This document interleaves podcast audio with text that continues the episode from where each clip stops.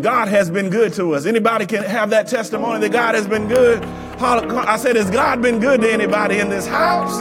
Amen. We thank God that He's been so good to us, and we praise Him for everything that He's doing for us, even in this season. And for those of you who are watching us by live stream, we welcome you to the sanctuary here in Bright Temple. Amen. Where we're giving God the glory even in person, and we welcome you to join us to give God praise online because God has been good, and for that we are grateful and we are thankful. Amen. For everything that He has done. We know that this year has been a test. Amen. I know that that that that that certainly has been my testimony. It's certainly been a test this year. It's been a trial. It has been a large obstacle to, for many of us. But something that I shared on last week is that it depends on how we look at things. Perspective is so important. Last week we shared that David, when he went down to deliver that lunch to his brothers, he saw Goliath. Now, everybody else who was in the army saw Goliath as a big problem, but David saw Goliath as a big opportunity. David said, What shall be done for the man who kills this giant? I pray that you'll check your perspective. Yes, 2020 has been challenging for all of us. And yes, it's been daunting, but we need not be fearful. We don't need to be afraid. Instead of looking at it as a big problem, we ought to reimagine, understand that God is with us, and begin to see 2020 as a big opportunity. Amen. Follow me in the word, if you will, to John, the fourth chapter. That's John chapter 4. And we're going to be looking at verses 15 through 19. And then we'll look again at verse 28. Again, that is John chapter 4. We'll look at verses 5, I said 5 through 19. And then we'll look again at verse 28. I'll be reading from the English Standard Version, so my version may vary a bit from yours. I'm going to be reading several passages into your hearing, so if our musicians will continue to play softly as I read several verses here. John chapter 4, verse 5 says So he came to a town of Samaria called Sychar, near the field that Jacob had given to his son Joseph. Jacob's well was there, so Jesus, wearied as he was from his journey, was sitting beside the well. It was about the sixth hour. A woman from Samaria came to draw water. Jesus said to her, Give me a drink. For his disciples had gone away into the city to buy food. The Samaritan woman said to him, How is it that you, a Jew, ask for a drink from me, a woman of Samaria? For Jews have no dealings with Samaritans. Jesus answered her, If you knew the gift of God, if you knew the gift of God, and who it is that is saying to you, Give me a drink, you would have asked him, and he would have given you living water. The woman said to him, Sir, You have nothing to draw water with, and the well is deep. Where do you get that living water? Are you greater than our father Jacob? He gave us the well and drank from it himself, as did his sons and his livestock. Jesus said to her, Everyone who drinks of this water will be thirsty again. Everyone who drinks of this water will be thirsty again. But whoever drinks of the water that I will give him will never be thirsty again. The water that I give him will become in him a spring of water, welling up to eternal life. The woman said to him, Sir, give me this water so that I will not be thirsty or have to come here to draw water. Jesus said to her, Go call your husband and come here. The woman answered him, I have no husband. Jesus said to her, You are right in saying, I have no husband. For you have had five husbands, and the one that you have is not your husband. What you have said is true. The woman said to him, Sir, I perceive that you are a prophet. So the woman left her jar, verse 28. It says, So the woman left her jar, water jar, and went away into town and said to the people that the, I have met a prophet that has told me everything about myself. Lord, in these few ministry moments, these few destiny moments, allow our hearts and our spirits and our minds to be open to what you have to say to us. In Christ's name we pray. Amen. We began our series for the fall. We said 2020, this is the final quarter, the final three months, the final quarter of the year. This is 2020, the final quarter. That's been our series. And we shared on last week, on the beginning, before last week, we shared who do you trust? We were talking about you examining the people who are on your team, the people who, you, who are with you. Last week, we shared how do you see yourself? And in examining how powerful that is, we're going to give you part two of that this morning. How do you see yourself? Part two. How do you see yourself? When I began to understand, and, and God was enriching my understanding of the importance of uh, how we view ourselves, we talked about it last week as it relates to the children of Israel. There in Numbers 13 and how they had gone out to spy the land of Canaan, a land that God had promised them. But when they re- the spies returned, they had an evil report. They said that we looked like, we felt like grasshoppers, and that we also, in our own mind, considered ourselves that the others were looking at us as grasshoppers too. They said we were grasshoppers in our own sight. And so were we grasshoppers in their sight. And we talked about that mentality of feeling like you're insignificant, that you're not enough, that you're not important enough. And trying to overcome that when you understand that God is with you. Understanding what is in you. And when I began to consider going forward with this thought and trying to dig deeper into what the Bible tells us about looking and viewing ourselves, it brought me here to the passage of Jesus and the Samaritan woman. I believe it's contextual also in relation in the backdrop of this election season that we have been in.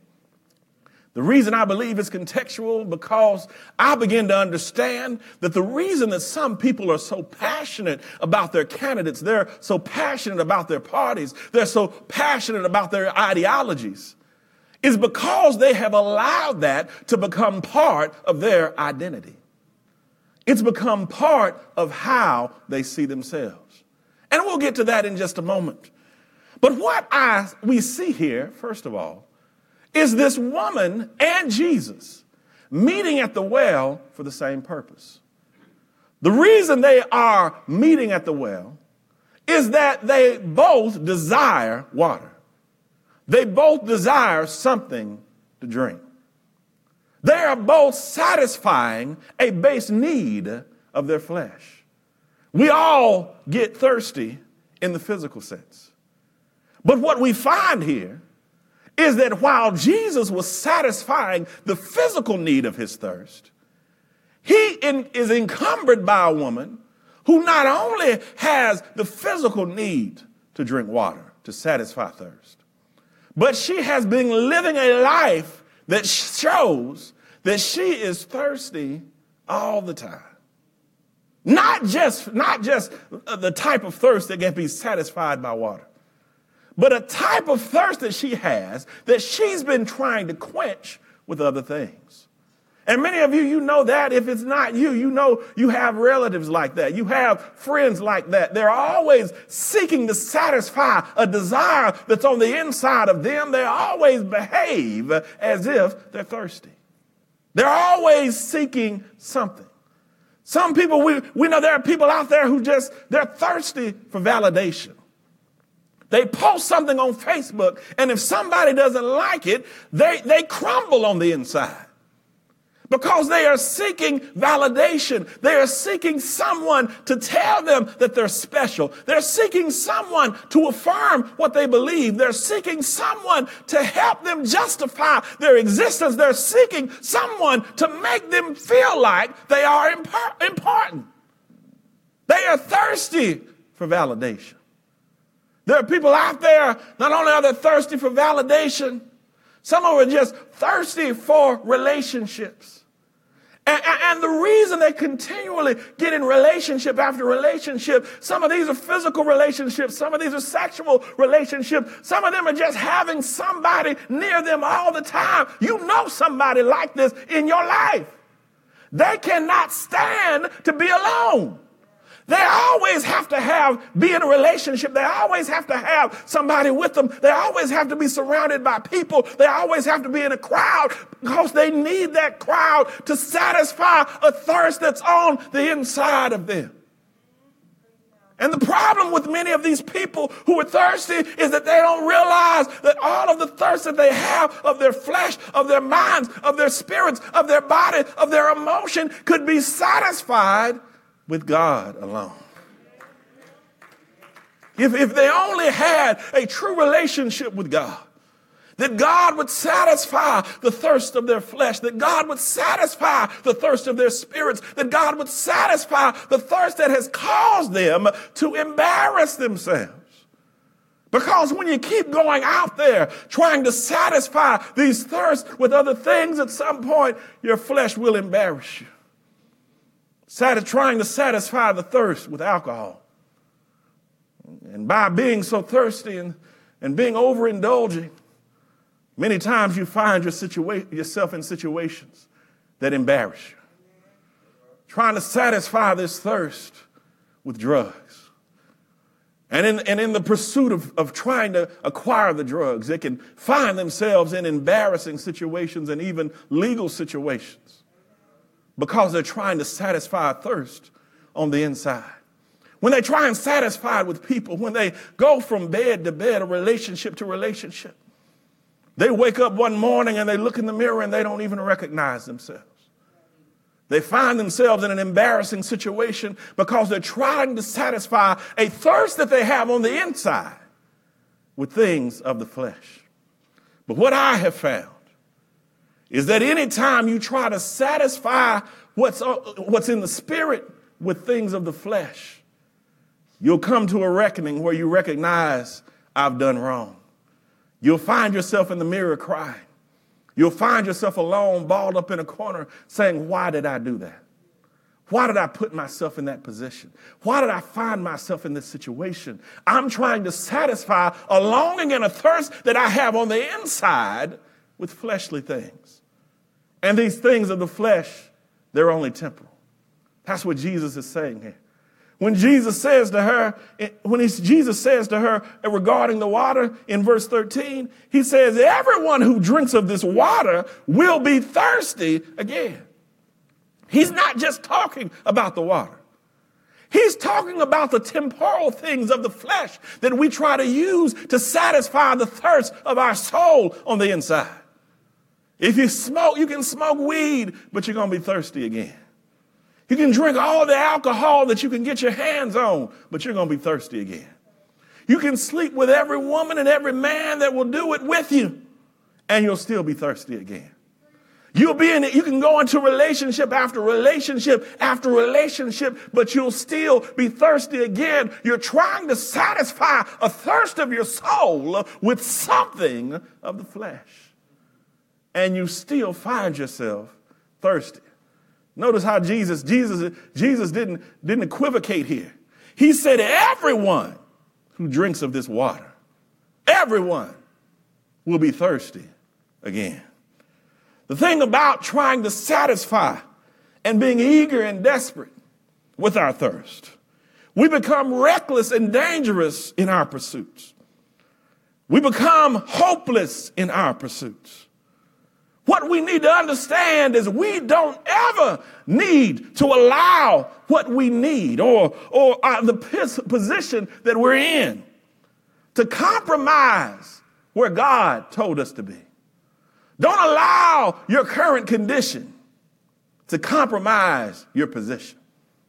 Don't allow your current condition to compromise your position. What do you mean by that? That means I might be thirsty, but I'm not going to compromise my morals.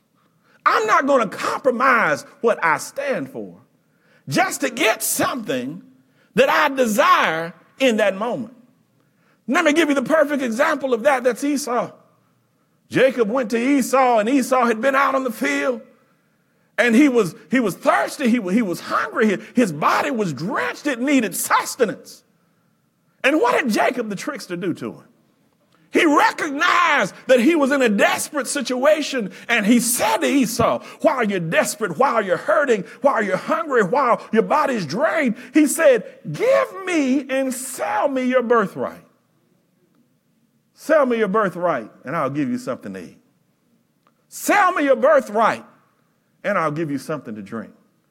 Jacob was saying, compromise your position just because of your current condition. And I'm telling you, don't ever do that. Don't ever do that. Don't ever compromise your position in God because of your current condition. Just because you're going through something right now, don't give up what God gave you. Just because you're upset and frustrated in a moment, don't lose your authority and position with God. Let me give you an example that resonates with you. You might be upset at work, but people look up to you. They think, they think highly of you. They listen to your advice. They see you as a representative of God and Christ where you work. But in one moment of anger, you can fly off the handle, you can cut somebody out, and then you lose your position just because of your condition. You being upset in that moment can compromise that position of authority that God has given you in that workplace, in that place where you have influence. You can allow that, that anger that comes just for that moment to compromise the position where God has placed you. Don't ever allow your condition to compromise your position. Don't ever allow that to happen. This woman here, she was in a position and she had put herself constantly in a position where she did that, constantly putting herself in relationship, constantly giving her body over and over to Ben, giving it over in marriage, giving it over and over again because she was thirsty. Her soul was crying out for something that she was trying to satisfy with her flesh. And I came to tell you, baby, if you feel like it's satisfying you, it's only temporary. Remember what God's word said. He's not just talking about water, He's talking about sex, He's talking about drugs, He's talking about alcohol, He's talking about relationships, He's talking about social media validation. All of those things are the waters that everyone who takes of them, you may drink of it, but you will thirst again. Notice that Jesus himself, I told you Jesus and woman and the woman met there for the same purpose. They were both thirsty. They both wanted to quench their thirst. But Jesus, even while he's there, he's tired. He's exhausted. His thirst needs to be quenched. But he didn't allow that condition to compromise his position. He still understood that even while I'm tired, I still need to minister to this woman. I see this as an opportunity to reach this woman. I may not have this opportunity again. And that's why I tell you it's so important that you can't be a Christian from nine to five. You can't clock in and clock out when you want to be a Christian. It, it is a 24 7 responsibility because you never know when you have an opportunity to reach somebody. You never know when God will put somebody in your way and it's your chance to reach that person. And maybe you are uniquely positioned to reach that person and nobody else can.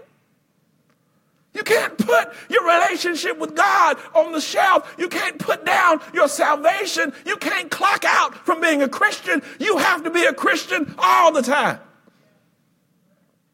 Can't clock out from being a Christian because it's election season. Because you need to tell some people about themselves because it's election season.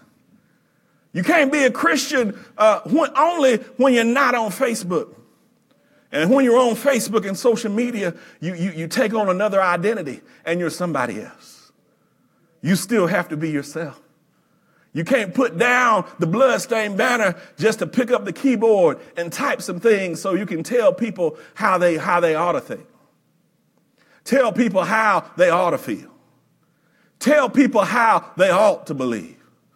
Sometimes you can spend so much time on your social media persona that you forget who you are.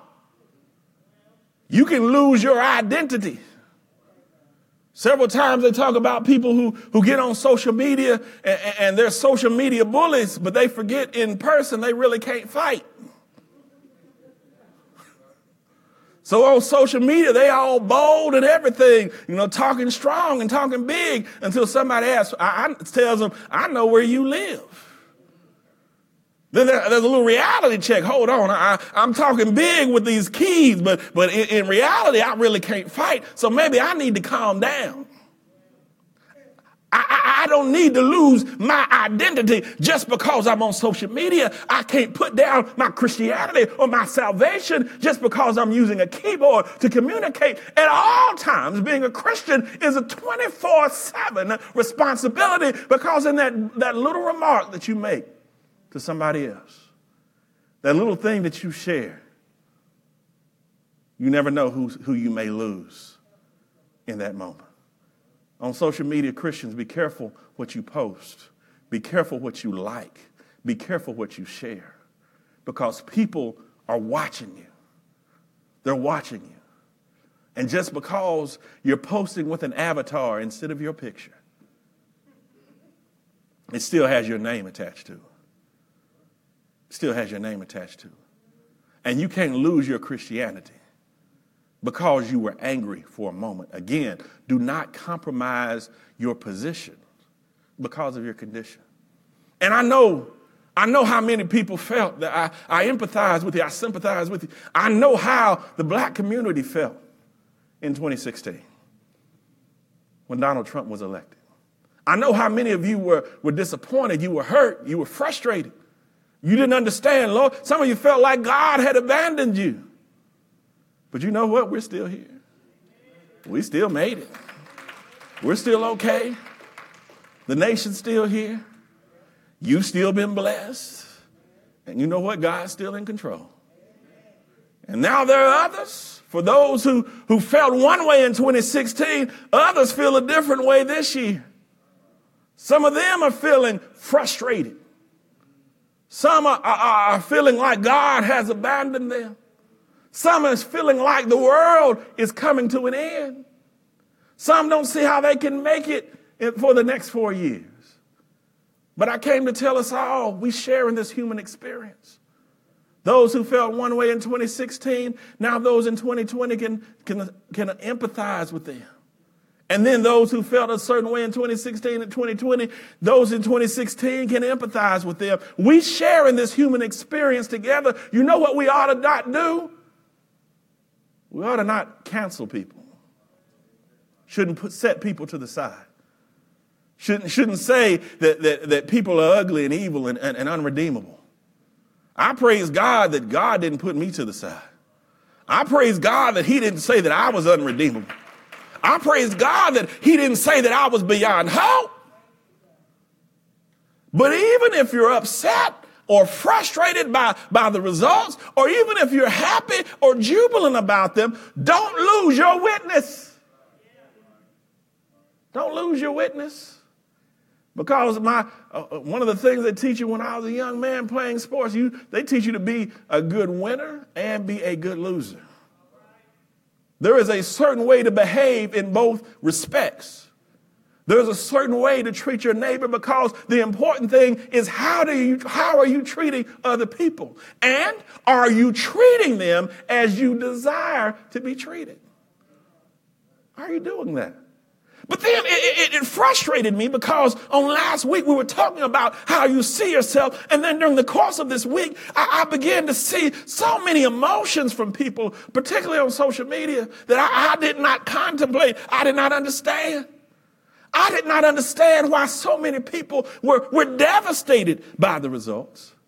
And on the other hand, I did not understand why some people were so jubilant about the results.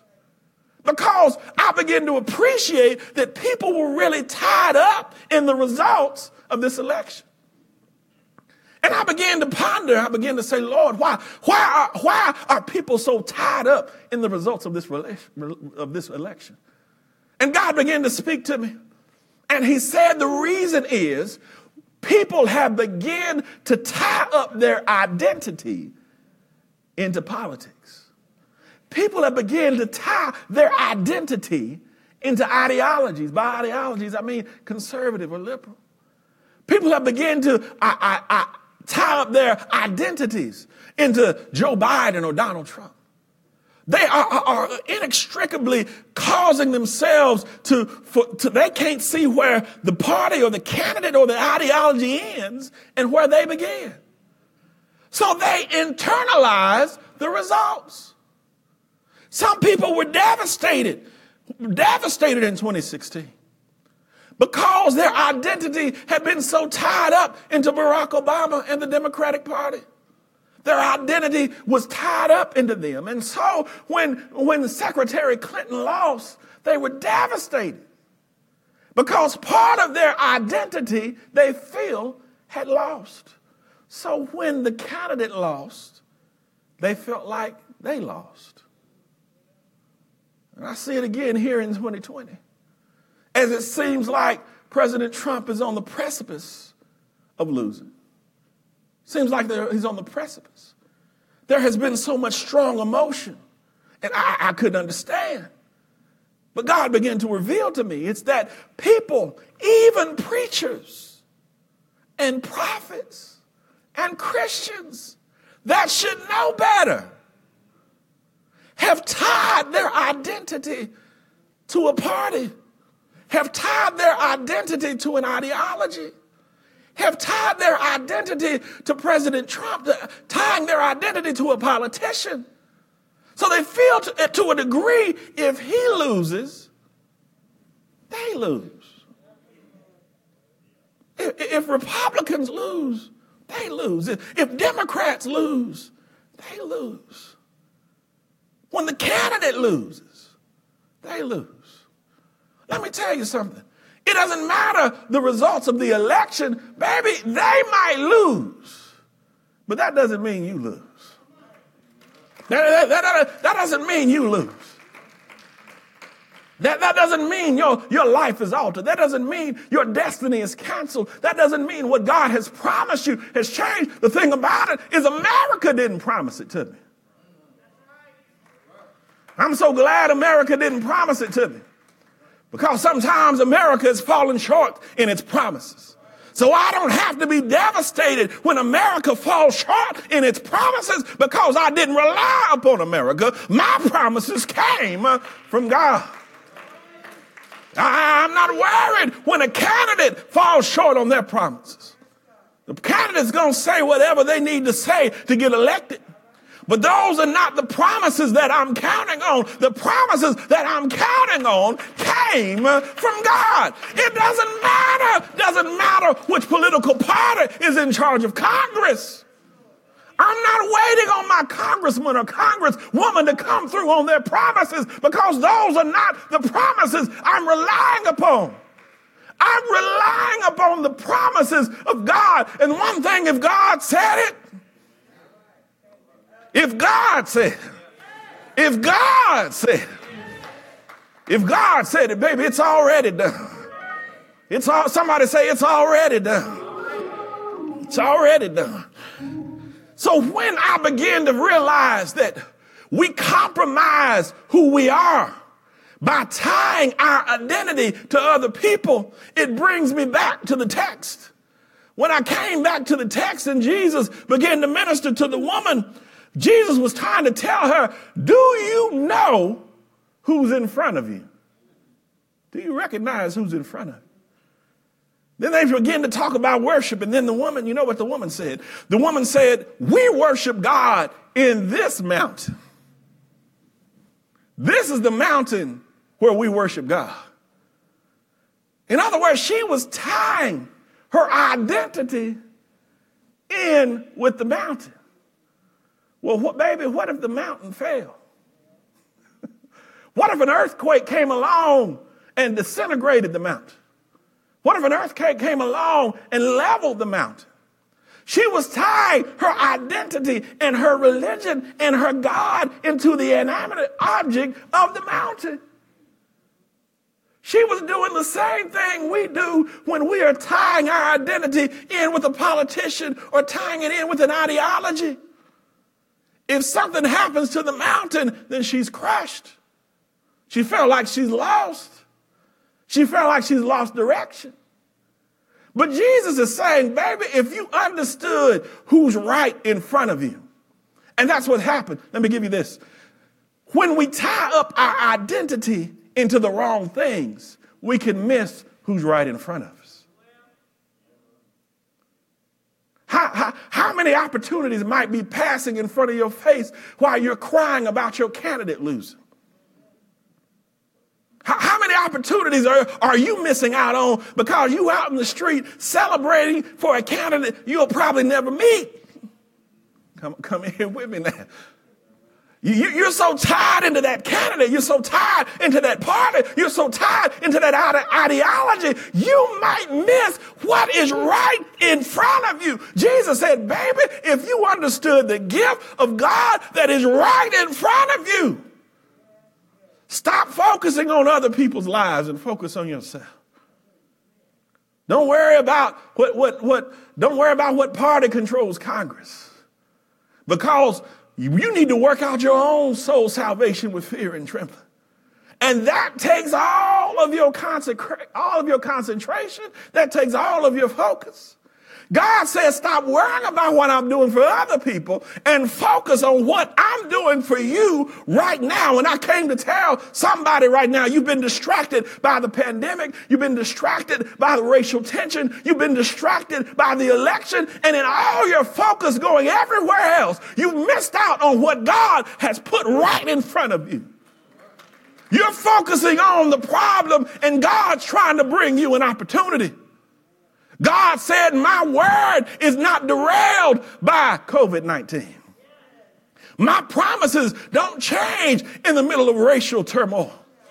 My, my destiny that I've designed to you does not change as a result of the election, but whatever I have promised you, God said it, I believe it, and I'm accepting what God is doing in my life right now. Don't miss what's right in front of you.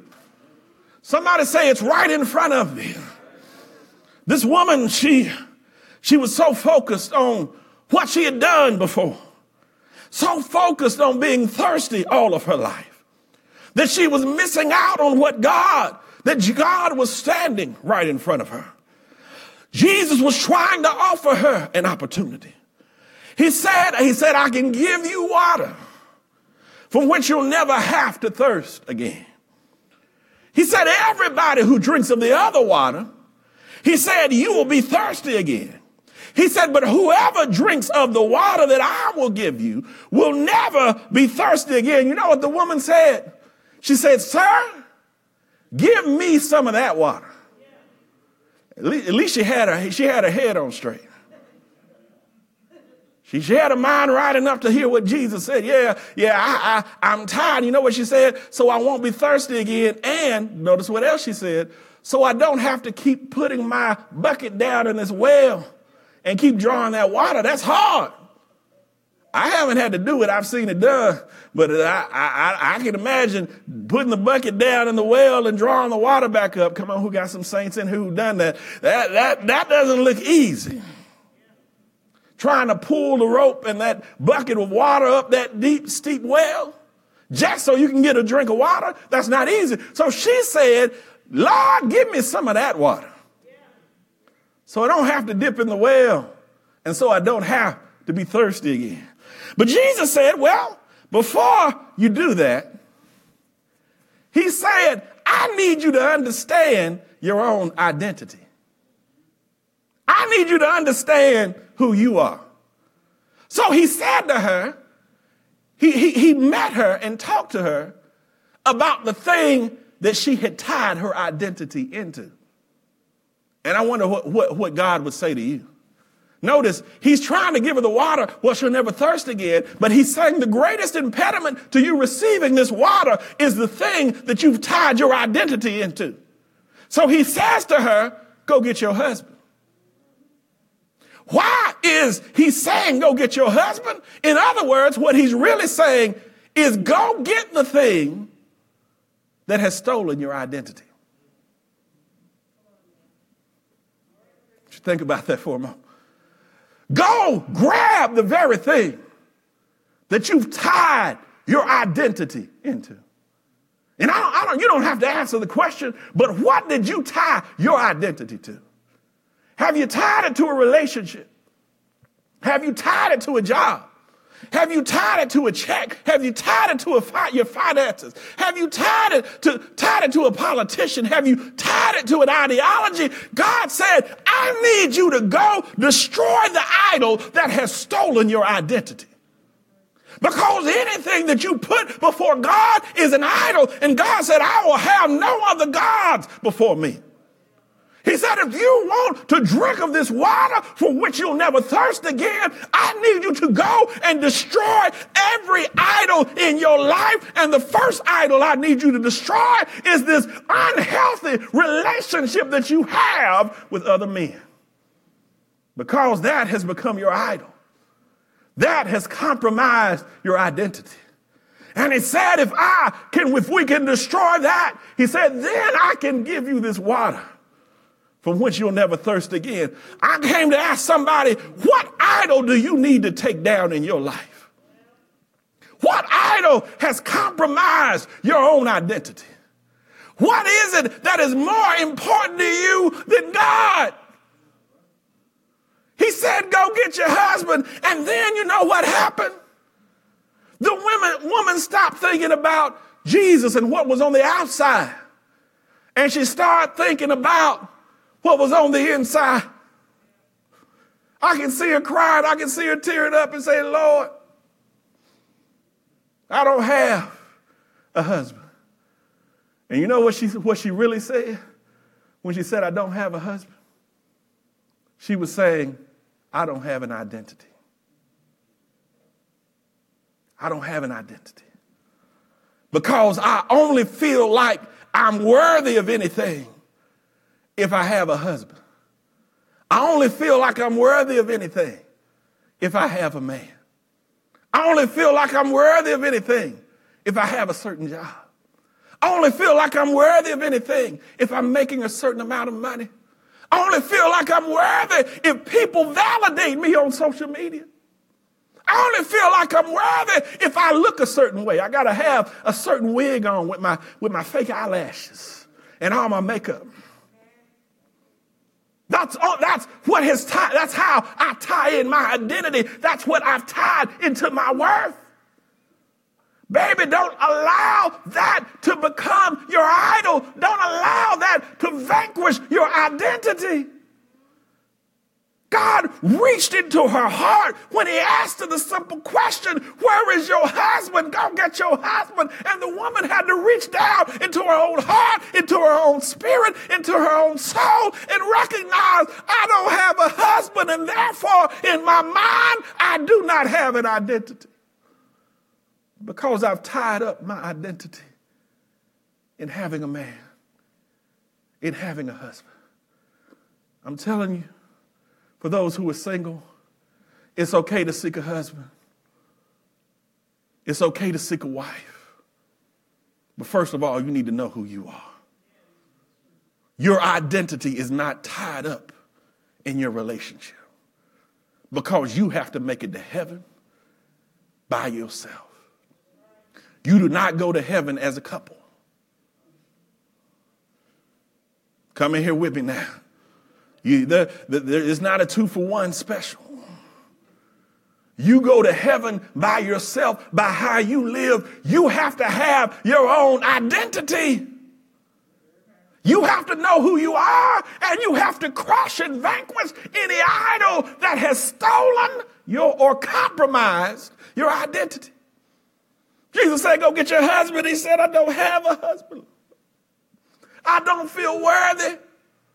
I don't feel competent.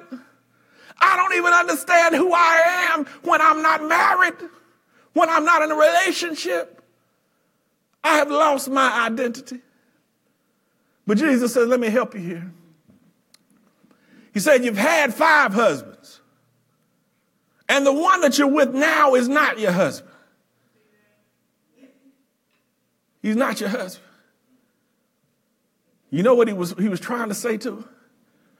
Said you've tried five times to figure out who you are. To the point now that you have a man living in your house just so you can try to figure out who you are. Let me tell you something, ladies, men. Having a man or a woman in your house with a ring on their finger will not help you figure out who you are. It will not help you figure out who you are. In fact, before you get a husband and before you get a wife, you need to figure out who you are. Maybe I haven't found them, get this, because I haven't found me. I haven't found me. Why am I looking for them when I haven't found myself? The Bible says, He that findeth a wife findeth a good thing. He might be out there looking, but he can't find you because you don't know who you are. Maybe I need to figure out who I am before I tie myself in a relationship with somebody else. I tell you this because it's important because there are so many relationships out there where people are being emotionally abused. And the reason you're being abused is because you don't know who you are. When you know who you are, you'll stand up for yourself. When you know who you are, you have a level of expectation. Because you need to know, baby, I'll take this, but baby, I ain't taking that. I wish somebody were in here with me right now. There's a standard. There's a standard if you're going to be in a relationship with me. But if you don't know who you are, then you can't have a standard.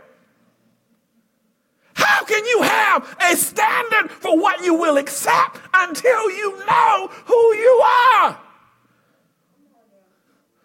You need to stop praying, Lord, help me find a woman. Lord, help me find a man. And you need to start praying, Lord, help me find me.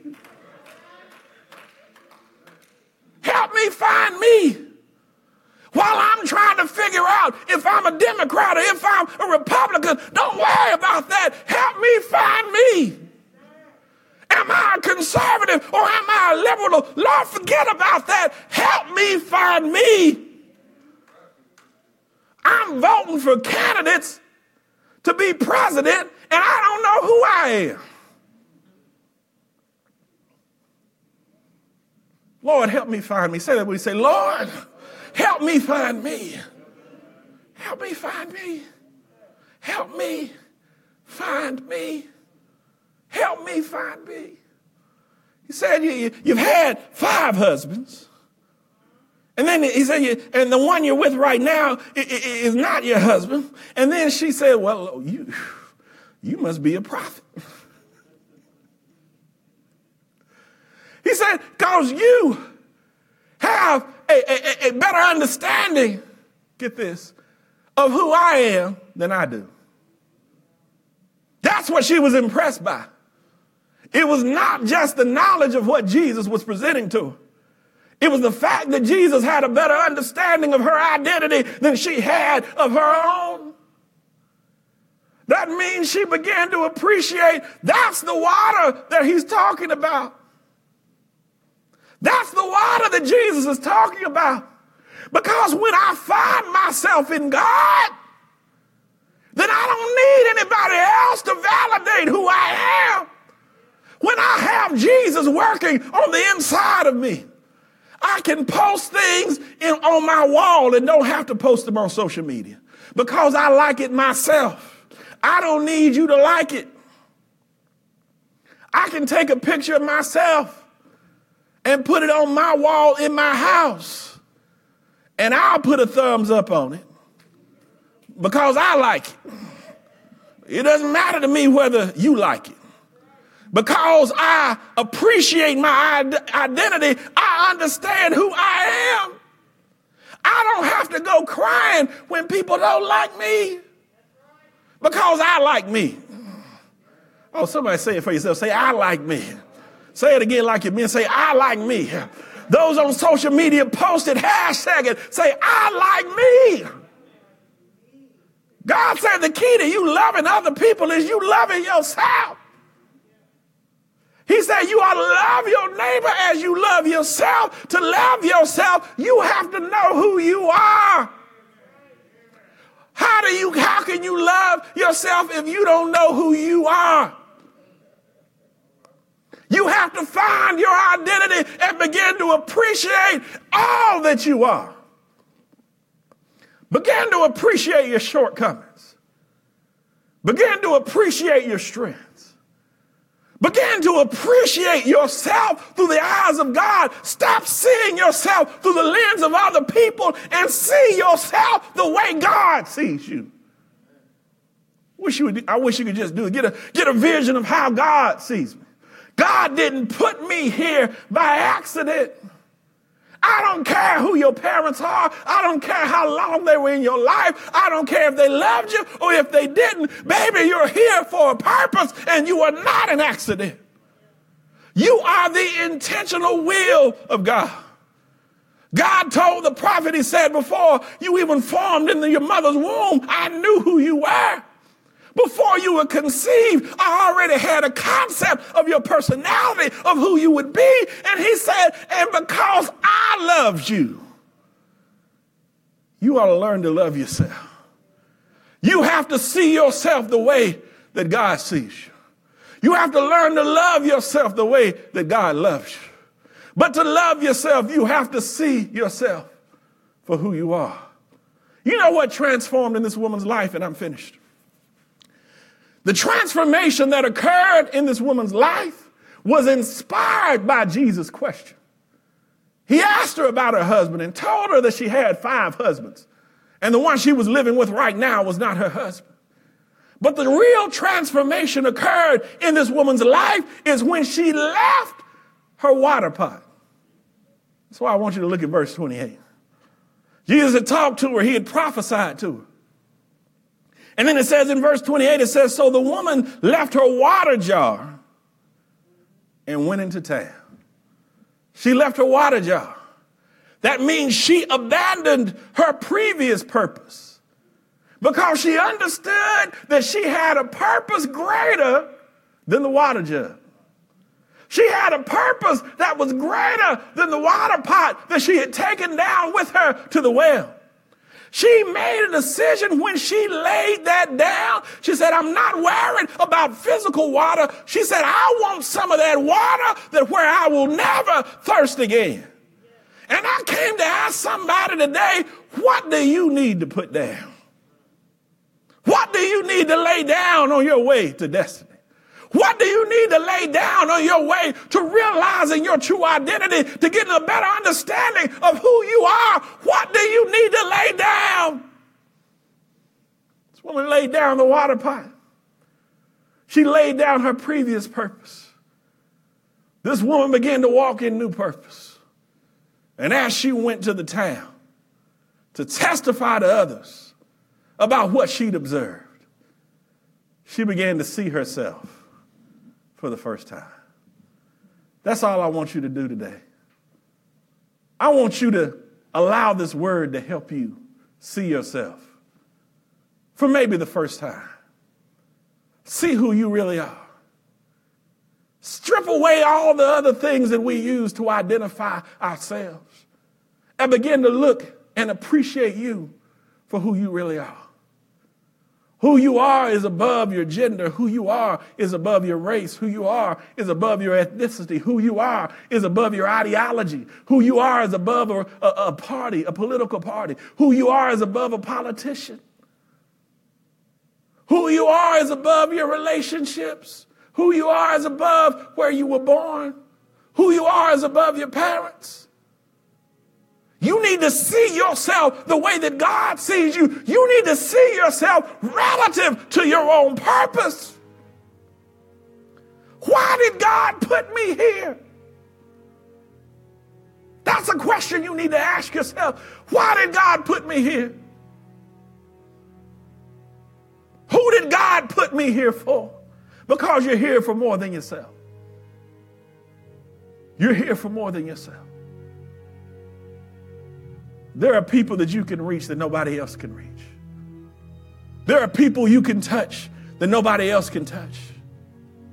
Your example will mean more to others than some others can do. I come to tell you, each of you who are under the sound of my voice, those in the sanctuary, those who are watching by live stream, you're more powerful than any preacher because there are more of you.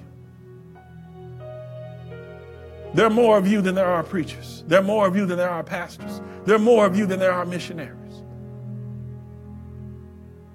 God's word and his example flows through you. God is in you. Greater is he that is in you than he that is in the world. God gave us this power. Why? To be witnesses. Ye shall receive power after that the Holy Ghost has fallen upon you so that you can be my witnesses. You have great power. You have great authority. You have great purpose. And you need to begin to view yourself through the lens of God. If I have great purpose, then in the morning I need to pray and say, Lord, what would you have me to do today? Lord, touch my mind and my heart and my mouth so I say only the things that are in line with my purpose. Lord, even when I'm on social media, the things that I share, the things that I like, the things that I post, guide me, Lord, so that I don't compromise my position in you. Just because I'm angry, just because I'm frustrated, just because I didn't like certain results in my own life. My purpose is too high for me to allow anger to compromise who I am. My purpose is too great to be so jubilant that I ostracize other people in my life. Don't only watch and observe how you go through, watch how you celebrate. Watch how you celebrate.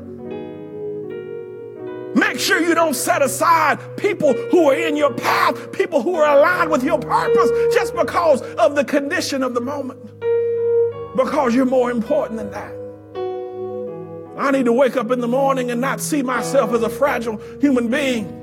I don't need to look up in the morning and see myself as the job that I perform on a daily basis. I'm not just a fry cook. I'm not just an electrician. I'm not just a teacher. I'm not just a, a babysitter. I'm not just a daycare worker. I'm not just a member of the sanitation department. I'm not just a janitor.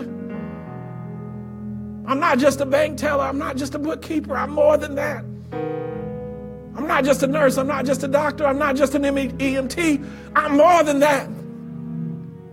God has poured more purpose in me greater than what I simply do. What I do is just an, an, opportunity of God to put me in the right position to meet and reach the people that He's assigned to me. My job is related to my position. It's not it's, it's related to my assignment. It's not related to who I am. I'm greater than that job. But that job puts me in position. I'm like a chess piece that God has strategically placed so that I can be effective where I am. Let me never lose sight of the fact that I'm witnessing to somebody, even if I never open my mouth. Our lives are epistles that are read by men. Somebody is reading what I do. I have to be careful. I can't say everything that comes to my mind. I can't post everything that comes to my mind. I can't share everything that comes to my mind. My assignment is too great to be caught up in the emotions of the moment. God expects much more of me.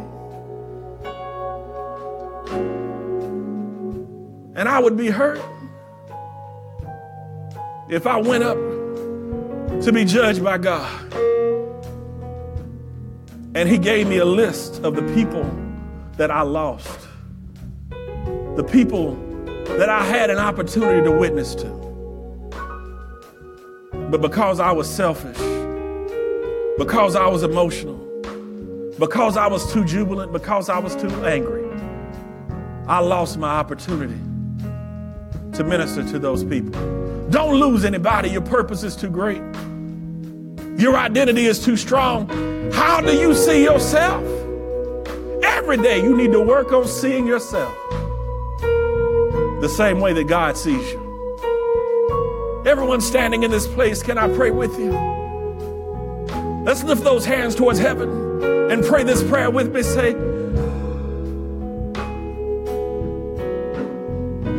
let's pray this prayer and say, Lord, help me to see myself the way you see me. Lord, help me to be reminded that my assignment is too great for me to compromise it in a few moments of anger, in a few moments of frustration, in a few moments of jubilation. My assignment is too great. Lord, help me to vanquish any idol that stands in the way of my identity. Vanquish the idols that stand in the way of my purpose. The idols of ideology, the idols of politics, Lord, the idols of politicians, Lord. Lord, even the idols of feeling important, Lord. The idols of jealousy, Lord. The idols of lust, Lord. The idols of inappropriate relationship, Lord. Anything that is set before you, Lord, vanquish the idols that separate me from my identity. Because of who I am is only what you've called me to be. In Jesus' name. Lord, there may be someone today who says, I, I'm not saved. My life is not in rightful relationship with you. Wherever you are, if you'll lift those hands with me and pray this prayer with me, say, Lord, I am a sinner. I have fallen short of your glory. And I'm sorry, Lord. I'm sorry for all of my sin. Please forgive me.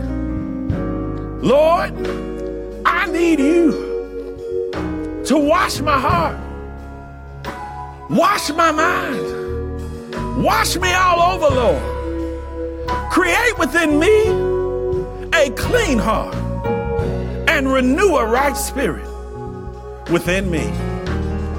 Lord, I believe in my heart and I confess with my mouth that Jesus Christ was crucified he died and was buried, but rose again with all power in his hand. And today, I claim him as my Savior and my Lord.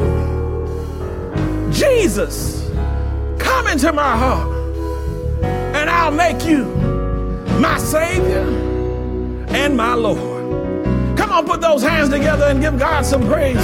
If you said that prayer by faith, if you said it with commitment in your heart, then you are saved. You are saved. You are saved. For those of you who are joining us by stream, we praise God for you. We pray that God's blessings be upon you this week. Until we shall see you again, may you be blessed. And I will give you shepherds after my own heart, who will feed you with knowledge and understanding. Jeremiah 3 and 15. How beautiful upon the mountains are the feet of him who brings the good news. Isaiah 52 and 7. Bright Temple, coming soon. Our pastor and First Family Love Day. Sunday, November the 15th at 10 a.m. at Bright Temple. Come help us celebrate our pastor and First Family with an offering of love, gifts, and monetary contributions. If you decide to come by on Sunday, November the 15th at 10 a.m., please remember to practice social distancing. You can make your monetary contributions by Givelify, Cash App, or by mailing your gift to the church. Please specify your contribution under Pastor Anniversary slash Love Day. Thank you in advance for helping us celebrate our pastor and First Family. I hope and pray that each of you were touched and inspired by our service today. If you wish to partner with us, you can do so by Givelify. Download the app on Apple Store or Google Play and search for Bright Temple. If you wish to partner with us on Cash App, just look for Bright Temple in the to line, and in the for line, tell us the purpose of your gift. If you would rather mail your gift, you can mail us at Bright Temple, Post Office Box 453, Shelbyville, Tennessee 37162. Thanks in advance for your generosity, and we pray God's blessings on you and your gift.